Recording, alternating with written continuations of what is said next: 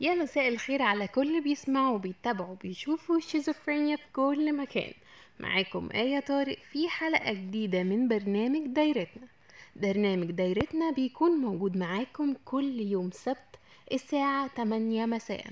وزي ما متعودين بتبعتولي مشكلة وبقدر إن أنا أتكلم معاكم فيها بصوت عالي وبنحاول نلاقي لها حل أو نتناقش في الموضوع. يمكن نطلع أفكار نحل بيها المشاكل بتواجهنا.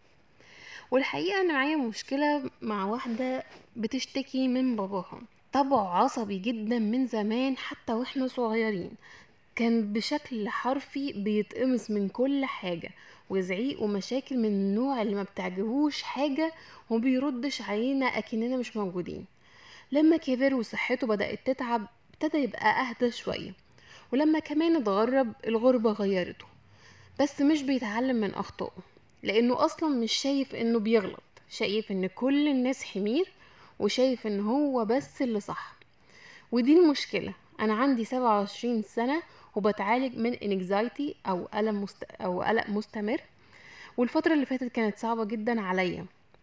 واتكلمت معاه إني محتاجة أغير جو من غير البيت.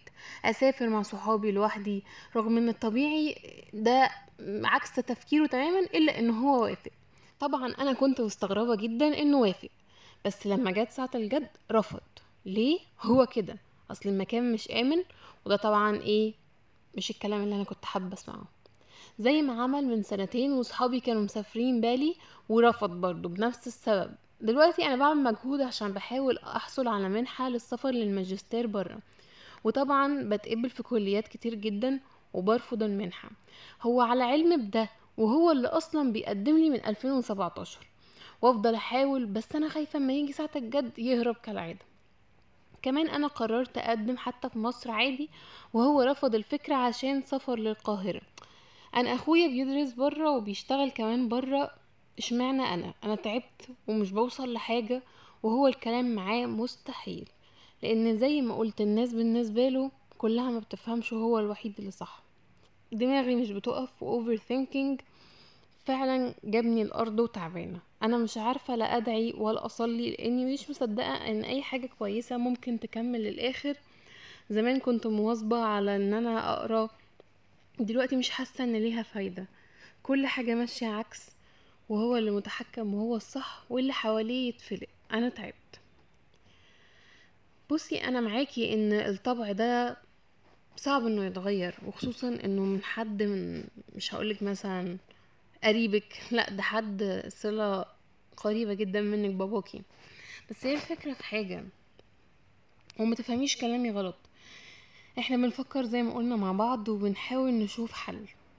انتي عندك فرص كويسة إنك تسافري عشان شغل عشان تتعلمي عشان ايا كان السبب اللي انتي بتحاولي تسعيله فده من حقك وانتي قلتي سنك سبعة وعشرين سنة ما افتكرش ان السن ده سن واحدة مش ناضجة كفاية.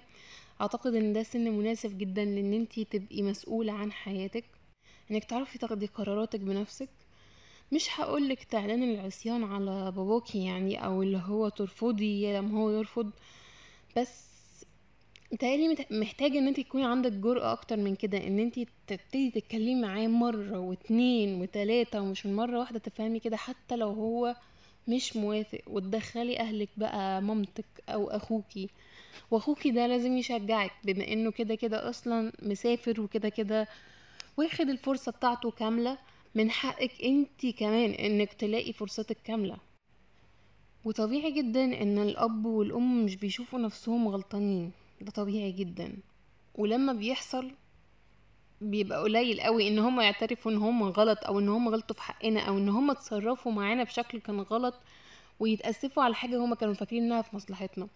أنت لازم تبقي عارفة أنت مصلحتك فين ولازم تبقي متأكدة ومتيقنة إن أنت لازم لو خدتي قرار عكس اللي هم محتاجينه أو عكس اللي هم طالبينه منك سبيشالي باباكي أو بالأخص باباكي يبقى لازم تبقي عارفة إن أنت قد الموضوع ده.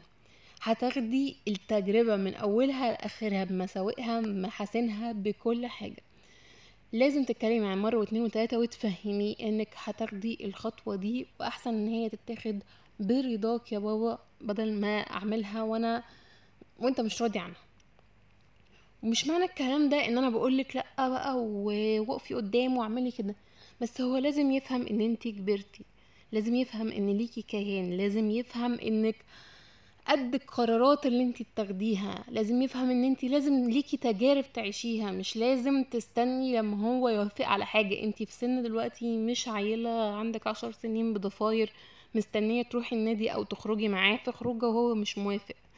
انت لازم تاخديه قرار ولازم تعرفي ان ان هو وجوده موجود في حياتك دي نعمة. بغض النظر عن انه ممكن يكون بيضايقك بغض النظر عن إنه ممكن يكون آه، بيأذيكي نفسيا ولكن وجود الأب في الحياة ده سند. لازم تعرفي إزاي إيه المفتاح اللي تتعاملي بيه مع باباكي.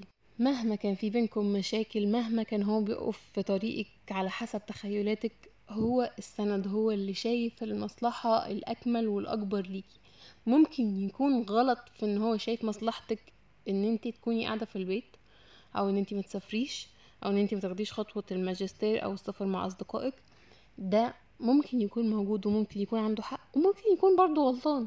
يعني هو في الأول وفي الآخر بني آدم بيغلط وممكن يكون صح. فياريت ما تفقديش انت كمان الأمل وحاربي من أجل الهدف اللي انت عايز توصلي له حتى لو هو شايف إن ده مش صح وإنك أحسن لك تقعدي في الشغل اللي انت تشتغلي فيه وخليكي بقى بلا سفر بلا بتاع. لا لازم تحاربي من أجل الفكرة اللي انت عايزاها والهدف اللي انت عايزاه وبرضه ما تعمليش حاجة غصبا عنه بس في نفس الوقت ما تستسلميش. هو ما يلاقي ان انت مصرة وبتزني وعايزة الحاجة دي أكيد هيوافق أكيد. وأتمنى لك كل الخير والتوفيق وإنك تلاقي الحياة اللي انت عايزاها وتاخدي القرار المناسب و... ويخلي لك مامتك وباباكي كانت معاكم آية طارق في دايرتنا. أشوفكم الحلقة الجاية على ألف خير. باي باي.